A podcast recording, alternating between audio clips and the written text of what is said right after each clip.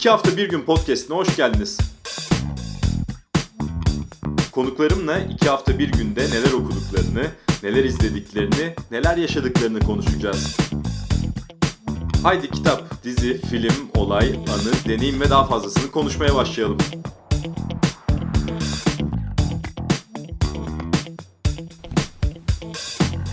İki hafta bir günün yeni bölümünde çok değerli bir konuğum var ve kişisel bir hikayem var Murat Muratanoğlu ile ilgili. Tabii kendisi bunu bilmese de. Murat abi merhaba. Merhaba Hoş nasılsın? İyiyim çok teşekkürler. Kişisel hikayem şu. e, dün babamla konuştum. Yarın Murat Muratanoğlu ile podcast kaydedeceğiz diye. Şöyleydi. Murat Muratanoğlu ve İsmet Badem'in sesi bizim evimizde her zaman olan bir sesti.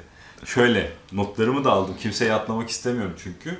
O Ülker ve Efes Pilsen'in, Anadolu Efes değil tabi, zamanları Naumoski, Konrad McRae, Ufuk Sarıca, Orhun Ene, Harun Erdenay, Raşat Griffith, Ozan Tofaş. Tofaş. E, David Rivers, Charles Shackelford geldi aklıma. Nereden geldi Yani- bilmiyorum. Niye geldi bilmiyorum. E, ve Fenerbahçe, Dallas Kamikis, Henry Turner gibi basketbolcular biz yemeklerimiz tepside, masada değiliz çünkü maç var o akşam. E, annem, babam televizyon başındayız ve dediğim gibi evde hep sizin sesiniz vardı. Evet. O yüzden de e, bu podcast'te Murat abi senin sesinin olması benim için çok değerli. Çok teşekkür ederim. Önce buradan başlamak Ailene. Bu de. nasıl bir şey? Valla yani bu nasıl gelişti onu da biz pek anlamadık. Esasında ben e, spikerliği e, hep hobi olarak yaptım. Yani TRT o zaman e, NBA ilk başta NCAA e, onunla maçları almıştı. O zaman tabii internet falan olmadığı için yani Türkiye'de özellikle de NCAA'leri hiç kimse takip etmiyordu. Şans eseri işte bana öyle bir fırsat doğdu. Ondan sonra özel televizyonlar başladığında e, önce Show TV, sonra Sine 5 Erol Aksoy'la e, Aris finalinden sonra, Efes Aris finalinden sonra e, Erol Bey basketbola yatırım yapıldığı takdirde bunun geri dönüşünün bayağı iyi olacağını tahmin edip işte beni hobiden profesyonelliğe geçirdi. O arada da işte e, kitapta detaylı bir şekilde söyleyelim. Herkes burada bütün hikayeyi okuyabilir tabi. Ee, can yayınlarının Mundi yayınları. Mundi yayınlı evet. Salondaki en kötü koltuk Murat Muratanoğlu. Bir önceki e, podcast'i, iki öncekini dinleyenler zaten hatırlayacaklar. Kaan Kural'ı konuk ettiğimde de kitaptan bahsettik bu arada. E, Kaan da sonra e, kariyerimde önemli bir yeri var. Ama tabii İsmet abi gibi değil. Yani o ilk e- ilk ekip e, Erol Aksoy kanal sahibi, Faruk Bayhan e, genel müdür, genel yayın yönetmeni, Musa Çözen'le Teoman Kozan yönetmen, İsmet Badem yorumcu, ben anlatıcı. Tabii o, o yıllar e, şey de yok. Yani başka bir yerde mukayese edecekleri bir ekip de yok. Biz e, hakikaten iyi de bir döneme denk geldik. Efes Pilsen'in altın dönemi, altın çağı. E, Fenerbahçe, Ülker, e, yani Fenerbahçe ve Ülker zaman zaman çok iyi oluyor. E, Tofaş geldi ondan sonra. Gerçekten bir 3 yıl çok acayip e, iyi bir kadro kurdular. Yani bize de denk geldi. Tabii İsmet abi çok iddialıydı. E, gözüne beni kestirmişti yani bir yerde. Yani ben esasında biraz endişeliydim. Onunla bizi bir- partner yaptıklarında Kimyalar tutar mı? Çok farklı insanız. Bir de e, hele birbirimizi biraz tanıyana kadar beni çok yoruyordu. Çünkü hiç durmuyor. Yani devamlı dördüncü vites, beşinci vites, dördüncü vites, beşinci Kitapta vites. çok güzel anılar var tabii. Çok, Herkese çok. Ee, sonra da o sen sakin ol dedi. Biz tarih yazacağız. İyi sen öyle düşünüyorsan bakalım dedim. Öyle başladı. Ben şunu da sormak istiyorum. Yani bizim nesil üzerindeki etkinizin farkında mısınız? Yani şöyle e, bu imza günlerinde ben bunu biraz daha iyi anladım. E, şeyde ilk imza günüydü. E, dede, oğul, torun gelmişti. Ondan sonra ben çok duygulandım. Yaşlandıkça da çok duygulanmaya başladım. E, keşke dedi kitabı 2-3 yıl önce çıkarsaydın dedi. Çünkü dört nesil olacaktık burada dedi. Ya şimdi düşündüm de yani bu nasıl bir şey dedim ya. Oğlan kaç yaşında dedim torun? 8 yaşında. 2 senedir takip etmeye başlamış. Yani o, o zaman biraz etkiyi anlıyorsun. Tabii imza günlerindeki kalabalık da onu şey yapıyor. Ee, yani ben çok şaşırdım. Kuyruklar dışarı kadar. O açıdan içindeyken anlamıyorsun ama şimdi yaşlandıkça, geri baktıkça anlıyorsun tabii ki. Şimdi kitaplar ve e, filmlerden veya dizilerden konuşalım isterim. E, önce hangisiyle başlayalım? Film mi, dizi mi yoksa kitap mı konuşalım? Valla şimdi e, bizim eski ev bir kütüphane gibiydi. E, hem kitap açısından hem film açısından. O zaman daha vakti, boş vaktimiz oluyordu eşimle birlikte. Biz ikisini de çok severiz. Ben hatta e, yani 2003 3000'e yakın DVD'm vardı. Şimdi DVD'ler fuzuli oldu. Ondan buraya getirmedik onları. Bu ev çok küçük olduğu için. Ama ya benim için kitabın hep yeri ayrıdır. Ama filmi de çok severim. Çünkü kitabı e, işte dün mesela kızım Hollanda'dan geldi. Daha kitabı görmemişti. Baba dedi kitabı okuyacağım da senle benle okusana bir şey dedi. Hemen gittim kütüphaneden bir eski kitap aldım. Tekrar okumaya başladım. Sanki hiç okumamış gibiydim. Ondan kitap benim için biraz daha şey. O zaman kitapla başlayalım. Ee, son iki hafta bir günde e, ne okudunuz? Valla işte dünkü e, şimdi benim yani dört kategorim var kitaplarda. Ben bir kere e, bu e, hardcover olmayan kitaplara Türkiye'de alışmaya başladım.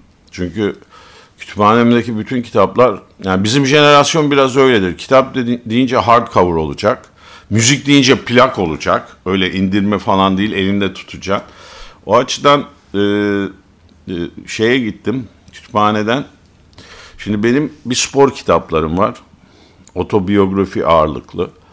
Bence bu kitapta da onun çok etkisi oldu. Çünkü hakikaten çok okurum. E, spor kitapları, müzik, yine otobo, e, yani biyografi ağırlıklı, e, sinema, bir de siyaset. Siyaset özellikle de şimdi Amerika'da e, çok genç yaşta e, bulunmuş olmanın verdiği bir e, işte demokrasiyi koruyanlar, e, yani işte Kaptan Amerika falan zaten o mesajı hep şey yapıyorlar. E şöyle baktığın zaman yani nasıl bir demokrasi koruma bu son 15-20 yıldır. E, ondan İkinci Dünya Savaşı sonrası Kennedy ailesiyle çok şeyim vardı. Biraz oradan başladı. Sonra Nixon dönemini Amerika'da yaşadık. Impeach edilen tek, e, şimdi belki iki olacak ama tek cumhurbaşkanı. Aslında impeach edilmeden ist, istifa etti ama gidiyordu yani. Ee, ondan sonra şimdi tabii bu Orta Doğu biraz da içinde yaşadıkça e, yani bu paralı asker dönemi falan nasıl bunu bir ticarete, bir sanayiye e, çevirdiler. Ondan siyaset, e, siyasi kitapların da ama daha ziyade işte Amerika siyaseti. Onlara da merakım var ama en sevdiğim kitaplar biyografiler çünkü hakikaten hep bitmiş ürünü görüyorsun. Ama oraya gelene kadar o sporcu veya o müzisyen veya işte o film e, yıldızı neler yaşadı, nasıl engelleri aştı hiç bilmiyorsun. Ondan biyografi ve otobiyografiler benim için en favoriler. Dün de şeyi okudum kızımla. Şimdi ben sıkı bir NFL, Amerikan futbol taraftarıyım. Ve e, Chicago'da yaşamamıza rağmen hep Oakland Raiders taraftarı olmuştum. Ve Oakland Raiders'la ilgili yazılan kitaplar özellikle işte Al Davis onların rahmetli e, başkanı. Çünkü e, spor tarihinde böyle bir şey yok. Bir takıma asistan koç olarak girip o takımın sahibi olan başka bir dahi yok. O beni çok e, etkilemişti. Onların kitap, onun kitabını okudum işte. E, Oakland Raiders bu John Madden'ı çocuklar şimdi tanıyor. Çünkü oyundan dolayı hep Madden futbol var ya. E John Madden'ın ben orada kariyerinin başından sonuna kadar çünkü 10 yıl sürdü kariyeri. Uçak korkusu olduğu için şampiyon olup bıraktı. Uçmaktan korkuyordu. Ee, onun kitabını okudum. Ee, ama dediğim gibi sinema, spor, e, müzik çok büyük bir Rolling Stones e, şeyim, Hayran. hayranı. Özellikle Keith Richard'ın ve e, Brian Jones'un ilk e, Richard'ın yanındaki gitarist havuzda ölü bulunmuştu. Onun hayat hikayelerini falan çok merak ediyorum. Bruce Springsteen. Yani tabii sonra başka müzisyenler de giriyor. Bir de tabii sinema yıldızları Robert De Niro gibi, Jack Nicholson gibi, e, Diane Keaton, Meryl Streep o tür kitaplar. Zaten eski evi görsen kütüphane zannederdin yani. Müthiş. Bir sormak istiyorum özellikle. Ee, şimdi bunu dinleyenler açısından da çok insan spor kitabı okumak istiyor ama seçmekte zorlanıyor. Murat abi sen mesela iyi spor biyografisi dediğin aklına gelen kitaplar ya da sporla alakalı çırpıda neler gelir aklına? Ya benim mesela e, hep şey olduğum, e, unutamadım. E, işte Al Davis'in hayatıdır, John Madden'ın hayatıdır. E, Dick Allen diye bir beyzbol oyuncusu vardı. İlk asi süper yıldız siyahi oyuncuydu. Ve onun bir davası vardı.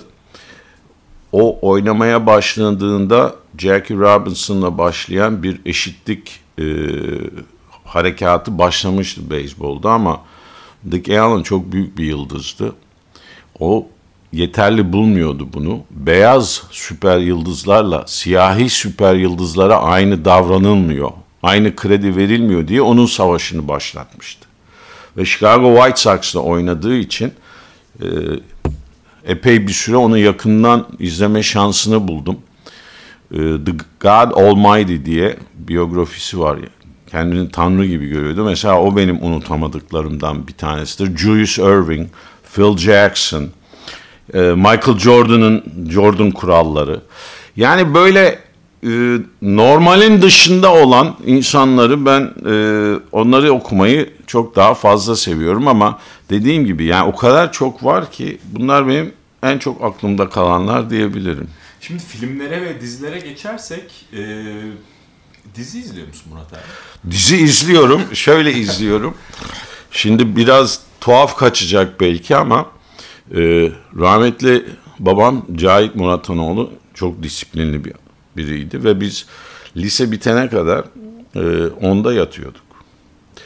İlk gittiğimiz yıllar e, her gün 9'da yatıyorduk. Bir tek pazar günleri bir saat daha e, özel izin veriyordu babam. E, seyrettiğimiz son programda yatmadan önce Ha- Hawaii Five-O'ydu.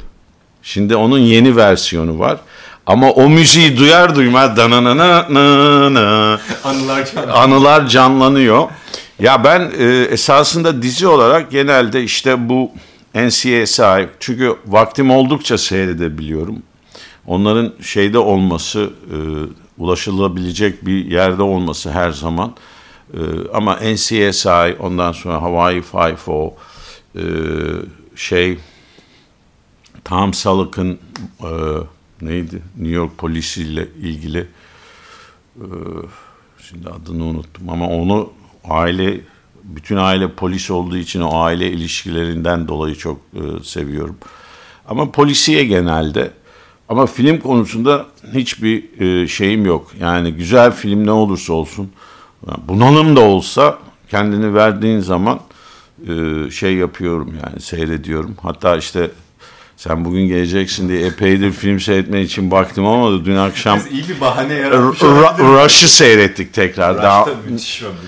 ya işte yani filmde de ben esasında yani gerçek hayat e, anlatan veya gerçek hayattan e, esinlenen filmleri sanki daha çok seviyorum.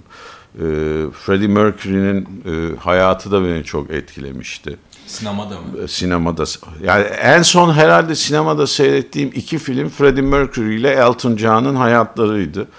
Elton John'ı o kadar beğenmedim ama Freddie Mercury her ne kadar tamamen doğru olmasa da bir takım şeyleri değiştirmiş olsalar da yani orada e, göçmen bir ailenin çocuğun inancının e, ve kendine güveninin farklı olmanın ondan vazgeçmemesi nelere nerelere getirdiğini onu görmek e, çok güzel bir hikayeydi.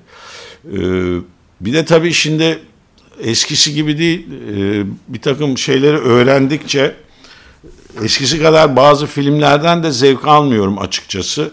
Çünkü artık ben yüzde yüz şuna inanıyorum. Yani Amerika Hollywood'u dünyayı test etmek ve etkilemek için kullanıyor.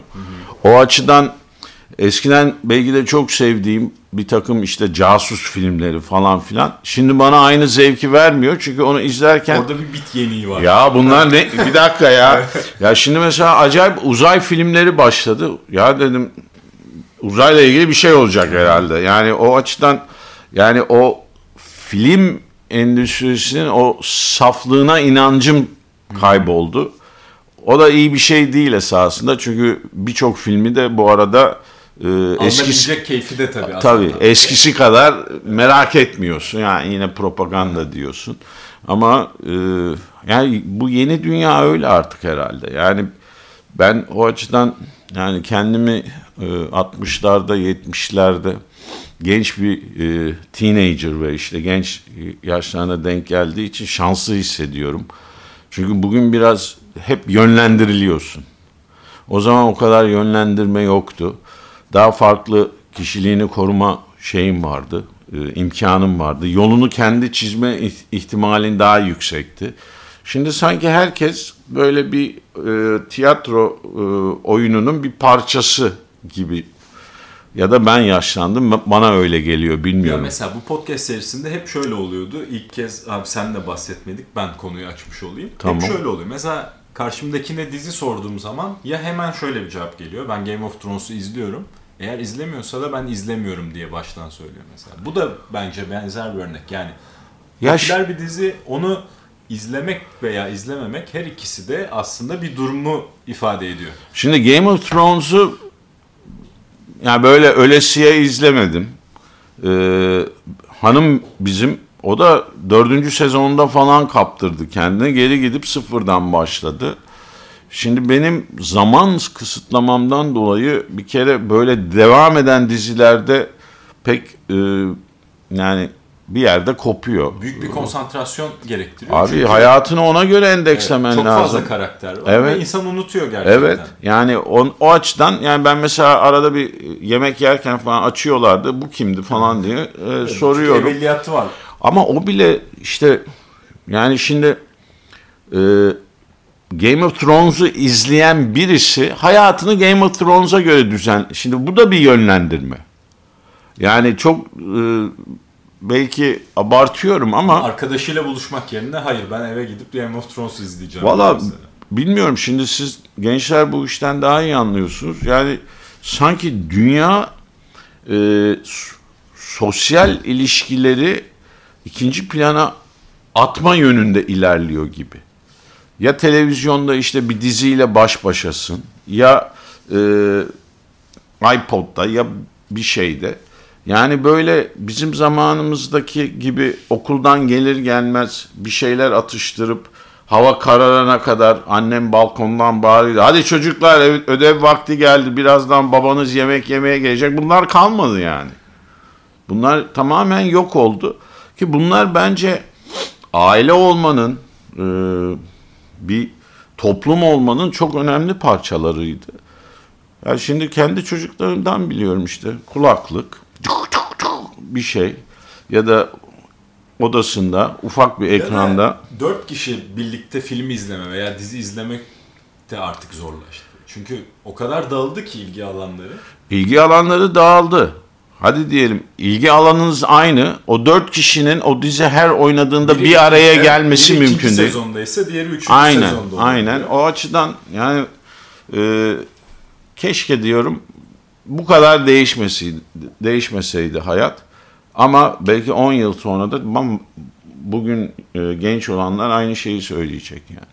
Şunu sormak istiyorum. Mesela eee, bunu dinleyenler arasında e, hayaller kuranlar vardır. Ben de basketbol sunucusu olmak istiyorum. Aman Belki bu ya kitapta zaten en kötü kol... Yani ben şaşırmıştım. Niye en kötü koltuk diye. E, sonra e, gerçi o Türkiye Ligi'ne bulaştığınız için olmuş. Ya o, o da var. Hayır o da var ama bir de hakikaten yani e, Türkiye'de yani yeni yeni basketbolu bir ürün olarak görmeye başladılar. Ama şimdi salon yapılıyor. Herkesin soyunma odaları düşünülüyor. Hakem odası, hakemlerin tuvalet. Spikerle yorumcuyu ve kameramanları hiç kimse düşünmüyor. Şimdi ben Utah Jazz maçını anlatmıştım orada. Toronto Utah maçını. Ya dünya varmış dedim ya. Bu arada müthiş bir hikaye tabii. Evet yani o evet. benim hayatımın en e, özel günlerinden biridir, gecelerinden biridir. Her şeyi görüyorsun. Ve o hazırlıklı olduğum falan bir maç değildi. Tamamen e, Mehmet Okur'u biraz konuşur musun? Çok seviliyor Salt Lake City'de. Konuşurum dedim. Bir anda da bir beş dakika maç anlatır mısın Türkçe dediler. Ya soyunma odası var ya spikerin. Ya ben şok oldum. Burada biliyorsun devre arası ihtiyaç molasını taraftarın arasında yani 7 dakika sonra yayına çıkacaksın sıra bekliyorsun. Çünkü taraftar tuvalete senden önce gidiyor. Sen ilk yarıyı kapatma mecburiyetindesin. Yani bunların hiç düşünülmemesi, spiker ve yorumcunun ürünün bir parçası olarak görülmemesi. Halbuki bilmeden İsmet Badem ve Murat Muratanoğlu asist programı, sonra NBA Studio Murat Kosova ve Kaan'la bunlar hep basketbol ürününün parlatılmasına faydalı olan şeyler. Evet, sadece taraftarlık üzerinden değil, değil. basketbol izlemenin Tabii keyfi. değil. Ama bu Türkiye Ligi'nde ya bu şeyle başladı. Bir Sırp hoca geldi. Bütün e, geçmişte başarılı e, düşünülen şeyleri alt üst etti. Beş tane Final Four'a gidiyor. Beğenilmiyor. Üç tane final oynuyor. Ya bu bütçeyle bu da olur mu? Yani bu tamamen e, özellikle bazı Türk antrenörler arasında skoru daha da sahiplenmelerine neden oldu. Ama yani spiker ne düdük çalıyor, ne pas veriyor, ne şut atıyor. Aynı şey yorumcu için de geçerli. Ama Türkiye'de ya yani ben mesela İspanya'nın İspanya'da bir lig maçının anlatışını seyrettin mi hiç? Futbolda olabilir. yani ol, olayı anlatıyor. İnanılmaz bir golse kimin attığı hiç önemli değil. İnanılmaz bir smaçsa kimin yaptığı hiç önemli değil. Ya ben bunu bir süre anlatmaya çalıştım sonra da vazgeçtim çünkü hakikaten ellerindeki imkanlarla benim e, bireysel olarak bunu anlatma derdim çok farklı.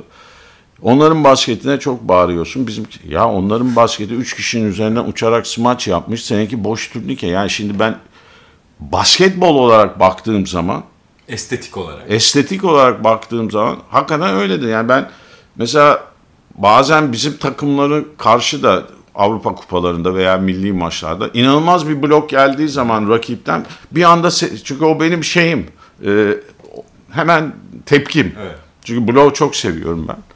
Ama e, niye işte Avrupa NBA gibi olamıyor? Şimdi onu soracaktım. Aslında Euroleague'de de bir problem var bence. Var. Sadece Türkiye Ligi ile alakalı değil. Yani Euroleague'de de mesela e, taraftarı olmadığımız maçları izlemiyoruz. Ya izleyenler var ama sayısı evet, çok ama az. NBA'deki gibi değil. NBA'de mesela denk geldiğim herhangi bir maçı izlerken Euroleague'de mutlaka beni ilgilendiren bir şey olması gerekiyor. Ya Euroleague şimdi Euroleague'de şöyle bir problem var. Bu benim görüşüm. Euroleague NBA olmak istiyor. Ama NBA'yi NBA yapan Euroleague'de yok. O da ne? Oyuncu kaynağı. Oyuncu yıl hayır, oyuncu e, kalitesi. Hı hı. Niye yok? Çünkü biraz parlayanı NBA zaten alıyor.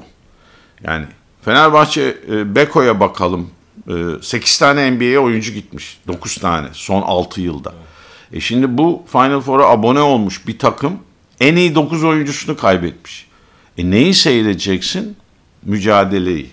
Şimdi öyle olduğu zaman Euroleague açısından da oyuncunun seviyesi değil, mücadelenin seviyesi o da skor demektir. Skor ön plana o çıkıyor. O da taraf olmaya gerekiyor. O da taraf olmaya e, olmak demektir. O da ürünü büyütmüyor. Evet. Yani ben şimdi mesela bir iki oyuncu hariç bir Euroleague maçını oyuncu için seyretmiyorum. Ama ne bileyim işte e, yani Minnesota ile hiç alakam yok. E, Carl Anthony Towns'u seyrediyorum mesela. Andrew Wiggins şimdi iyi oynamaya başladı. Onu seyrediyorum. Yani aradaki fark o. Evet. Ve her maçta mutlaka seyretmek isteyeceğiniz 3-4 oyuncu var en azından. Ya, NBA'de. onu o kadar e, güzel yerleştirmişler ki şimdi Amerika'da eğitim aldığım için biliyorum. Abi o üniversite yani okulla sporu iç içe yaptığın zaman işte sonuç bu. Ya hiç kimse yetişemez.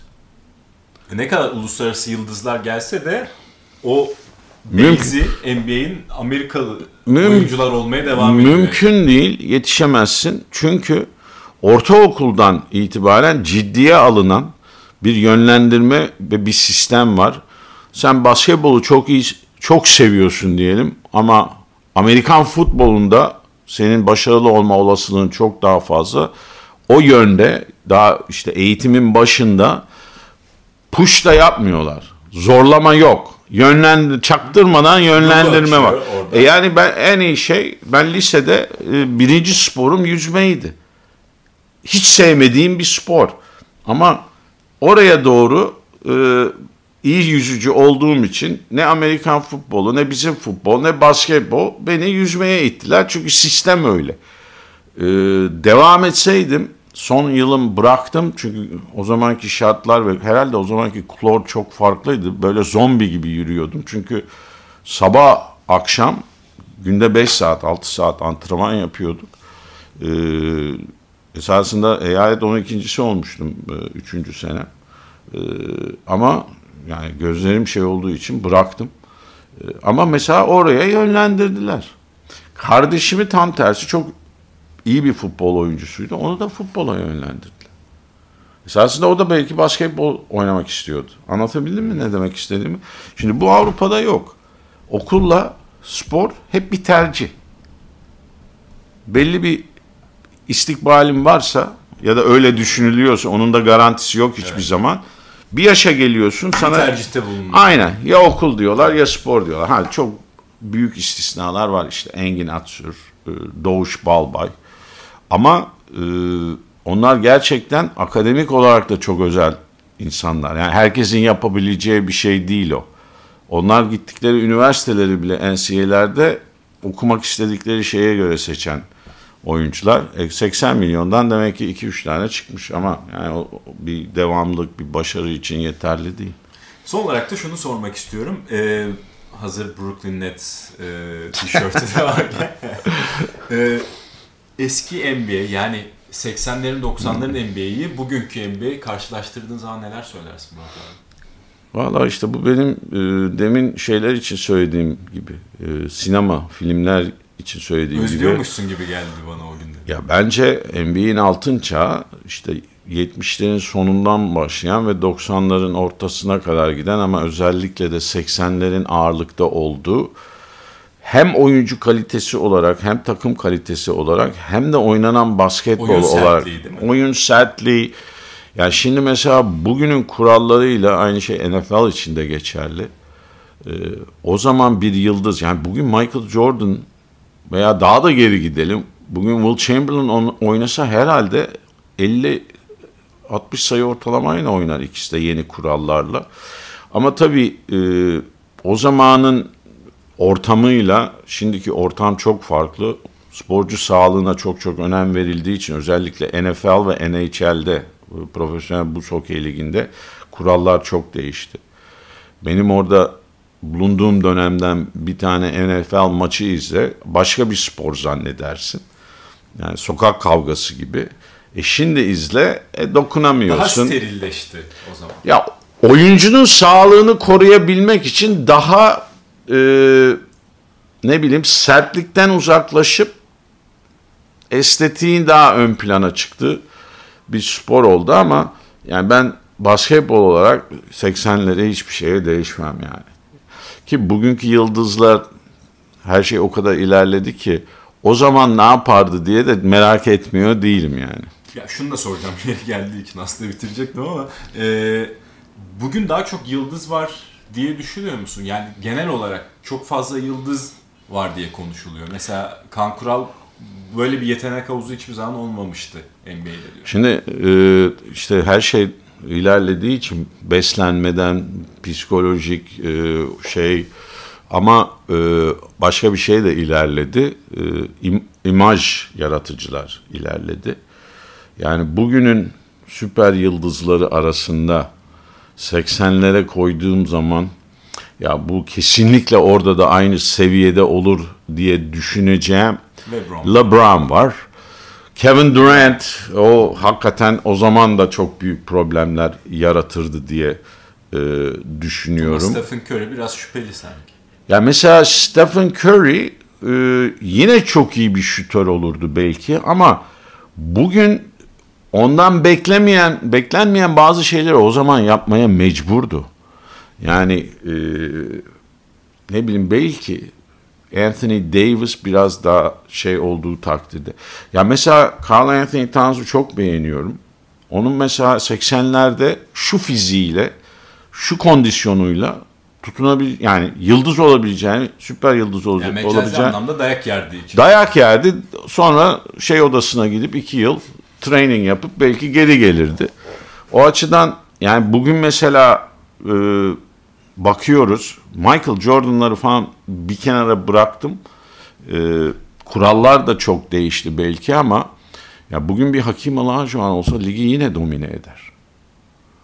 Ya kim tutacak Hakim'i? Bakıyorum hakikaten yani belki onun bir gıdım altı yıldızlar aynı seviyeye gelmez çünkü oyun çok değişti. Bir Patrick Ewing yani daha pivot şey. Ama mesela bugün şutu da olmasa yani şakı kim tutar abi? Yani hakikaten. Ama Shaq kimseyi tutabilir miydi? Ha o da var. Bir de işin o boyutu O da- galiba. o da var. Anthony Davis'in karşısında Shaq ne yapabilirdi? İşte burada e, coaching ve taktik çok ön plana çıkıyor. Şakı öyle bir kullanılırsın ki e, iki tane şimdi Savunma hücum takımları. Üç, üçlük yüzdesi hiçbir zaman Şak'ın e, smaç yüzdesi kadar yüksek olamayacağı için e, Şak'ı yıpratmak için erken kullanabilirsin. Anthony Davis veya kimse işte. Faal, e, yani Joe Embiid, Joel Embiid mesela çok enteresan bir adam. Yani esasında ben bu sorgulamayı kendi kendime de yapıyorum. Yani 30 yıl geri gitsek nasıl oynarlardı diye. Çünkü işte Kaan'ın da dediği gibi çok yıldız şeyi var. Çok yıldız adayı var. Çok takım var. Her takımda da var. Var. Her ta- ya işte o zaman takım sayısı daha azdı. Her takımdaki şimdi Big Three'ler, Big Two'lar falan çıktı. O zaman baktığın zaman Aslında varmış. hep mi? vardı. Evet. Yani böyle çok iddialı olmayan Lakers'ın falan.